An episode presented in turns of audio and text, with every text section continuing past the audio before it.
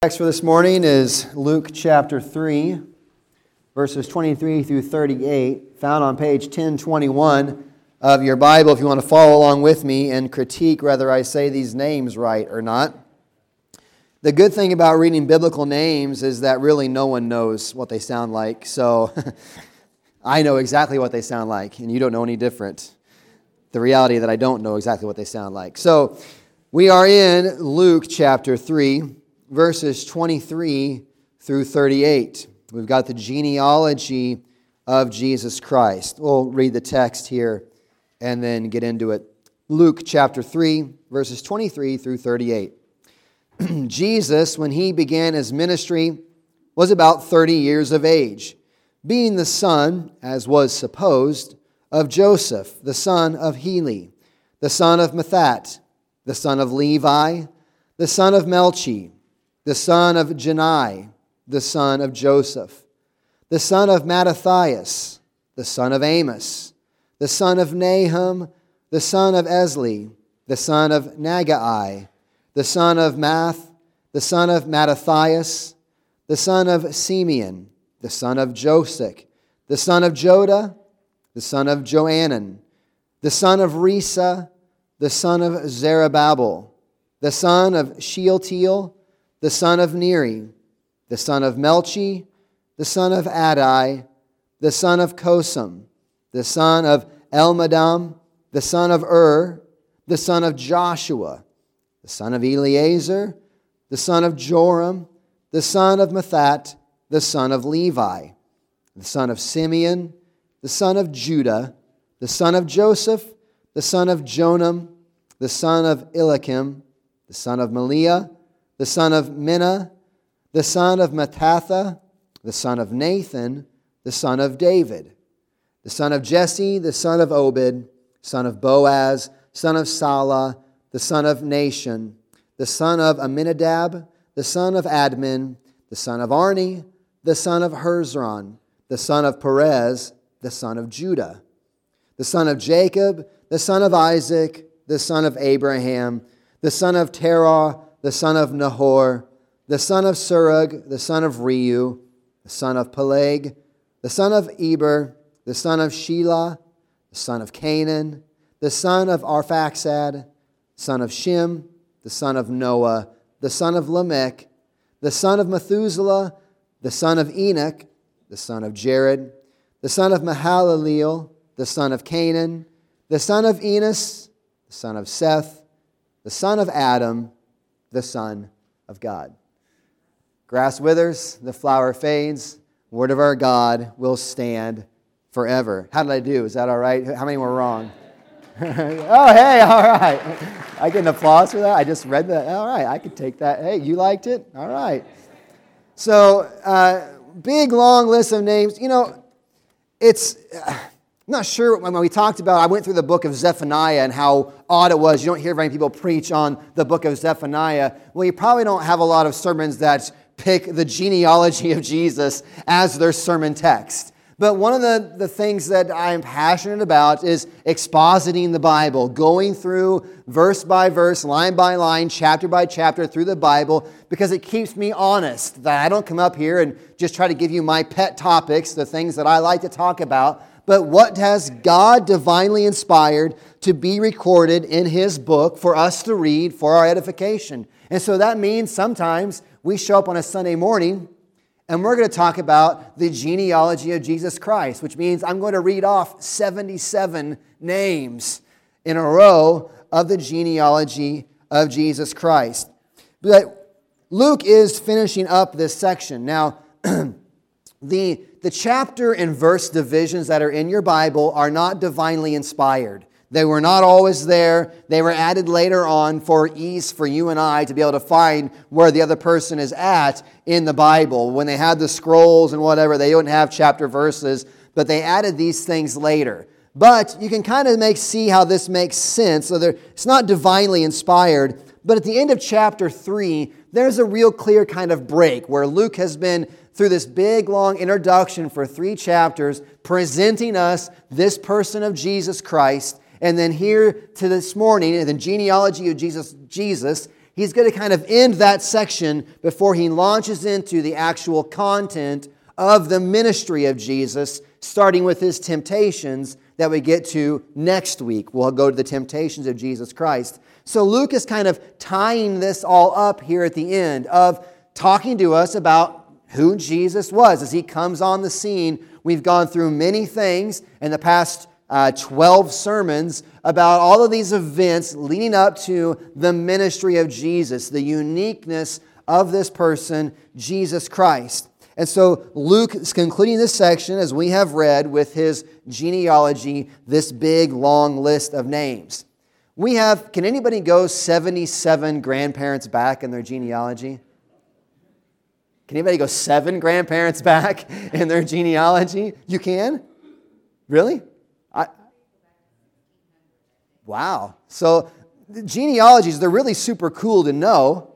But I mean, we don't have, we don't, we don't uh, prize them like what they once used to. This is, you would line up your genealogy. You owned land off of your ancestors, your ancestors, your ancestors, your ancestors. And so I just, you know, I just learned this morning that Grandma and Grandpa's farm, where I live by Blackmore Corner, is where Harold's parents were at. So I mean, you know, eh, I, you know, that's my that land that I always felt like is Dolachek land not that many generations ago wasn't even Dolachek land, right? So we don't, we don't keep genealogies now like they used to. They would line them up all the way back. And as you can see, Luke takes this genealogy all the way back to Adam.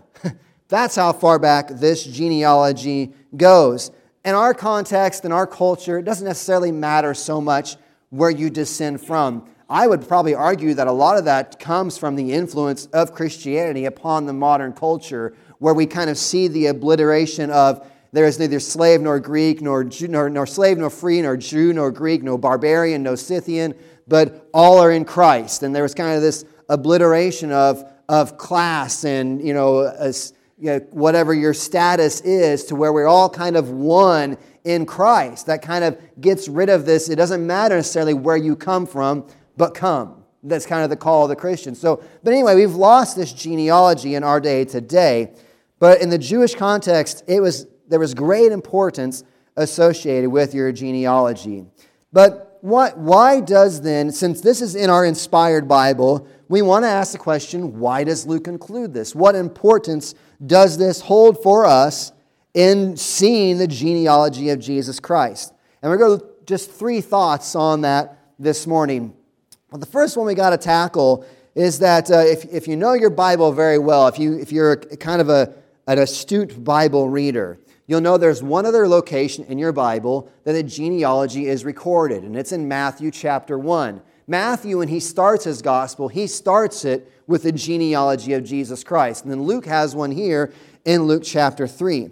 And to, in full disclosure, okay, I got to be honest because if you went and looked this up, you might discover this. And so I don't want you to think, well, Darren didn't even know this was, a, this was an issue. So the genealogies in Matthew and Luke do not agree.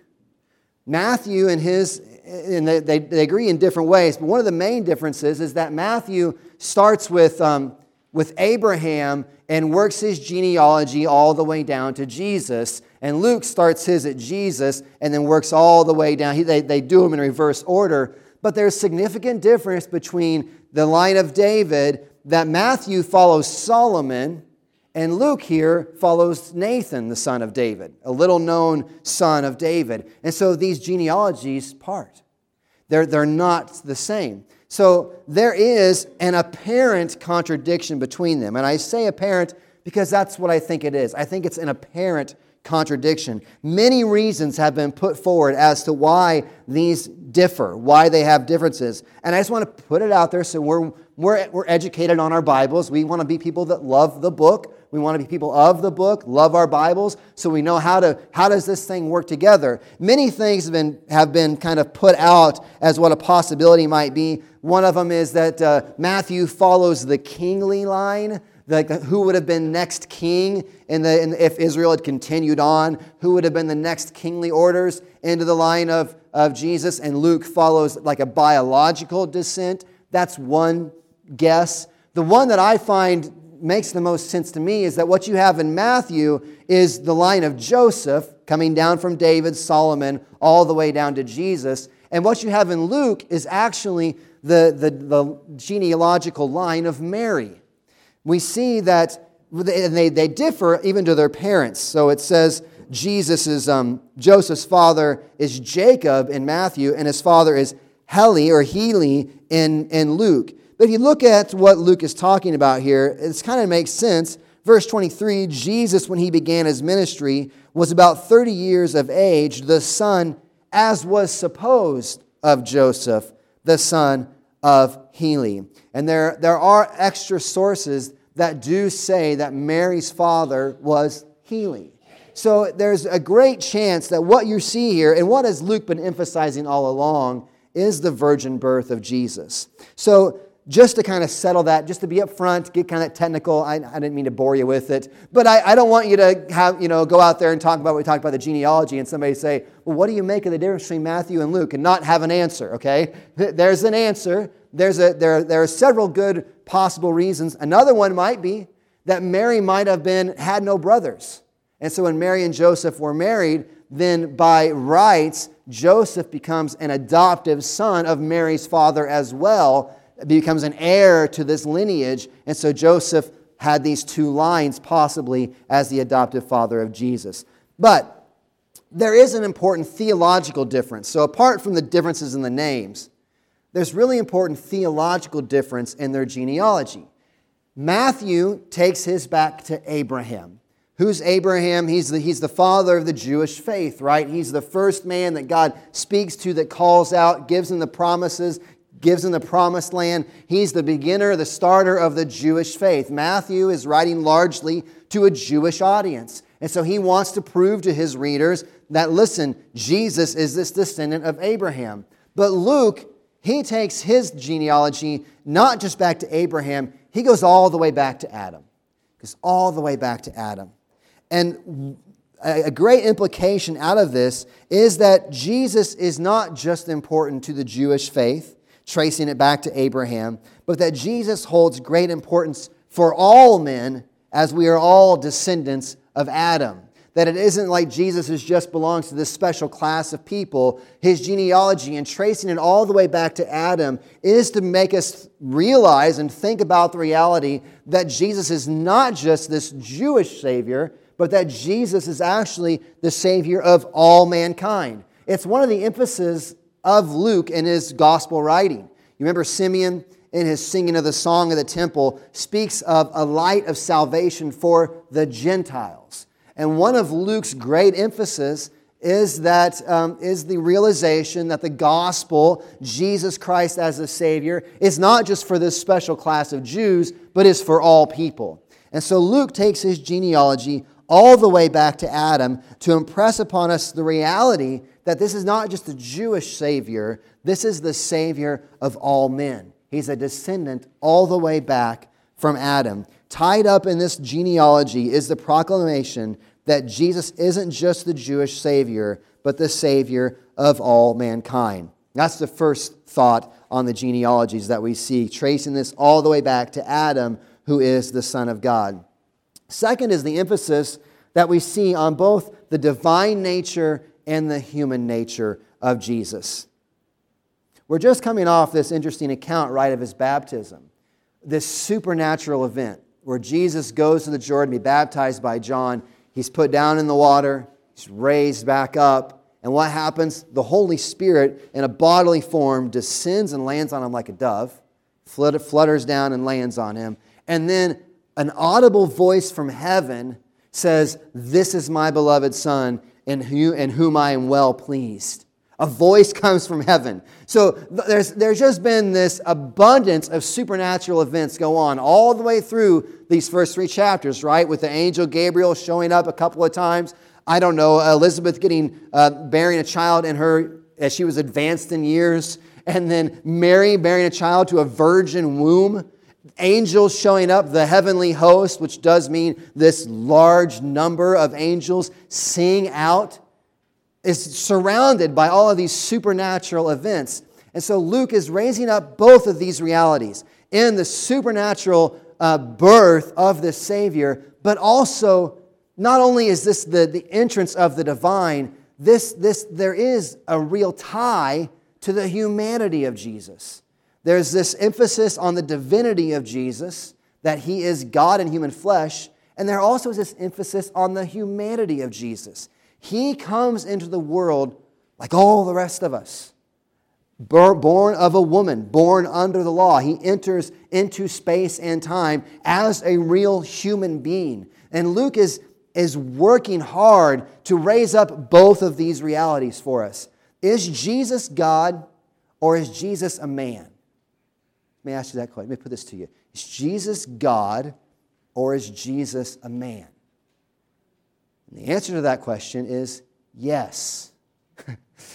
is Jesus God or is Jesus a man? And what we have in the person of Jesus is what's fancily called the hypostatic union. Does anybody like fancy words besides me? Hypostatic union. In that, what we have in Jesus is totally God and totally man brought together. He doesn't get rid of his divinity, become just a man, or he's not a man who's elevated to the place of God. He is fully God, he is fully man. And what Luke is emphasizing is the divinity of Jesus. Jesus is God. You know what else he is? He's man. He's born of a woman. He's a perfect man, he's a sinless man, but nonetheless, he's a man, which is important because as our representative before God, we need one who is like us. We need a representative who is like us in his humanity. That is Jesus. We also need someone who's a little bit better than us. Because if anyone who is just like us to go before God gets God's justice, he needs to be something more than just man, and that is the emphasis on the divinity of Jesus. And so Luke is holding up both of these realities. Because you know who has genealogies, right? Who has genealogies? People who are real. You don't, you don't have, I mean, if, if you just kind of come out of nowhere, once upon a time there was a man and he, uh, he appeared and he said he was God, well, that's an interesting story, but he's, Luke is bringing out to this, bringing out to us this reality Jesus has a genealogy. He's real. He's man. He's born of the line of Heli all the way back. I won't read all 77 again, but Jesus, Missy, please no, not all 77. he is man. Jesus, Luke is emphasizing to us so that we would see that this is not just some grand fairy tale. This is not just some cooked up mythology. When it comes to Christianity, we're not here talking about high minded principles and how to think positively and how to change the world with your thoughts and how to be better people and, and all of these things, and, which are, maybe are fine in their own respects. But Christianity is not about ideas, it's about reality. Jesus Christ entered into humanity. He was a real man. He was God, surrounded by all these supernatural events. He has his divinity, but he also has his humanity. Story is told of um, missionaries, and I think it was Papua New Guinea. I couldn't, I'd read this earlier in the week, and then I lost track of where I read it, so I couldn't find the story. But I get the gist of it, so I'm going to kind of go, roll with it here. I think it was Papua New Guinea. These missionaries went to, and they were witnessing to this tribe, learning the language. Lots of times when you're reaching an unreached people group, you have to kind of first learn the language, and then you'll write the scriptures in their language. It's a lot of translation work and when you do uh, missionary work. So they, they went to, they, they met these people, began to learn the language, and they start translating the Gospel of Matthew. But they couldn't, they hadn't yet learned the word for begat. They didn't, you know, say, you know, so and so begat who, begat who, begat who, begat, all that. They didn't know that word. So they skipped over the first 16 verses of Matthew and just started with the life of Jesus and they go through, translate the whole Gospel of Matthew. And by the time they're done going through the Gospel of Matthew, sharing it with the tribesmen who are learning about this story about Jesus, by that time they've learned the word begat. So then they go back in and they fill in the first 16 verses of the genealogy. And they begin to read the genealogy of Jesus to these people, and they were astounded. The, you mean Jesus was a real man? You mean these stories that you were telling us about Jesus weren't just, you know, myths, weren't things you've made up? Jesus, that, they were saying that's how we relate to ourselves. They had their own genealogies. That's how, that was their history. That's the way they told about their reality, is through their ancestors. And to hear that Jesus had ancestors opened up the gospel to them because it wasn't anymore just about this idea of what God has done in Jesus and just this kind of ethereal idea. It was hard truth that Jesus had ancestors. He was real, born into the world to, to serve a purpose, to live out a mission. So, this is part of what Luke is doing here, forcing, in, forcing into us the reality that Jesus is not just some ideal or some concept, but that Jesus is real. He truly is.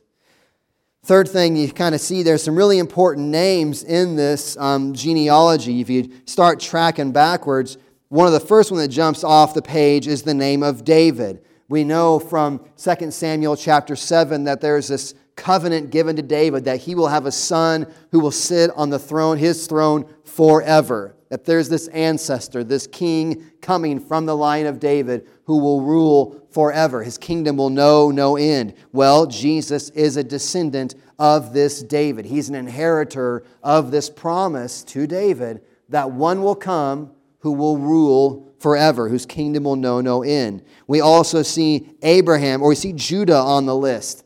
Uh, Genesis 49. Genesis 49, we have Jacob giving the uh, blessings to his children, and Judah is given this prophecy, this word is spoken over him, that the scepter will not depart from him. Meaning that the, the, the lion, the tribe, the royal tribe will come from this line of Judah. We have this important name here of Judah, and we also have the important name of Abraham on here. Abraham in Genesis 12 is the first man of the faith. God gives him a promise, says, From you all the nations of the earth will be blessed. And Abraham believes God. Genesis 12 tells us, or Genesis 15 tells us, that because Abraham believed God and his promise to him, it was counted to him as righteousness. And then we see also the name of Adam, the Son of God. Jesus, Adam is this first supernatural creation, descendant, whatever. He is Adam, first man on creation, on earth. Jesus shows up and he is our new Adam. He is the second Adam. If you want to study that out, you can read Romans 5, talks about uh, Ad, uh, Jesus being the second Adam. All along the way from this genealogy, we see God's plan and working in history to redeem his people. God has been doing what he wanted to do all along, working down to the birth of Jesus Christ. Luke has spent a lot of time, and so far in this letter, emphasizing the humanity and the divinity of Jesus.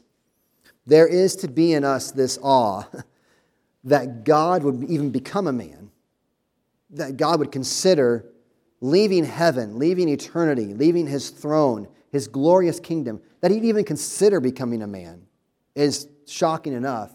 And then that he actually did it. Not only would he consider doing that, I mean, how many of us would sit around and consider going to some, you know, impoverished nation to help out with people, you know, or whatever? You'd consider it, but then when it gets down to actually doing it, we, you know, you're, we're all still sitting here. God doesn't just, he considers it, which is amazing, that he condescend to come down to us. But not only that, he actually does.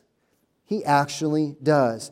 At some level, we all have to wrestle with the question of what do we do with Jesus? What will we do with Jesus? Some of my best conversations with my unbelieving friends have centered around this question. That when we talk about philosophies and uh, mysticism and, and meditation and all these practices to try to find peace within yourself, you know, find whatever. But my question is what do you do with Jesus?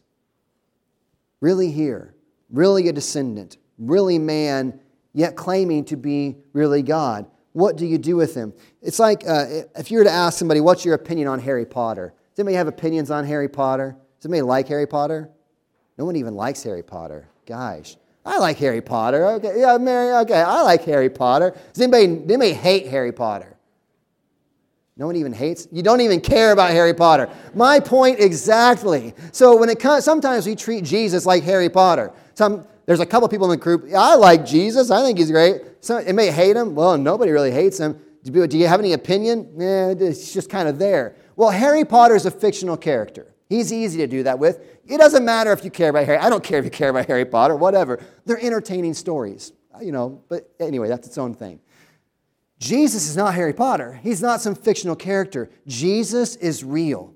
And your opinion on him matters eternally, matters immensely.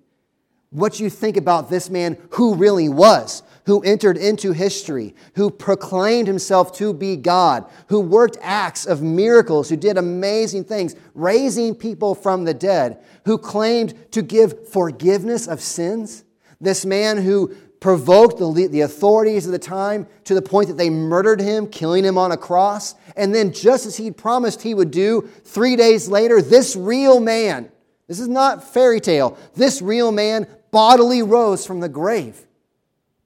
Not Harry Potter, Jesus a descendant of all of these people, really did this. He appeared to many witnesses after his resurrection and ascended into heaven and promised and, and, gave the commission to go and share this good news of the Savior who has come and promised to return to forever wipe out all sorrow and all evil and set up the kingdom of his joy forever.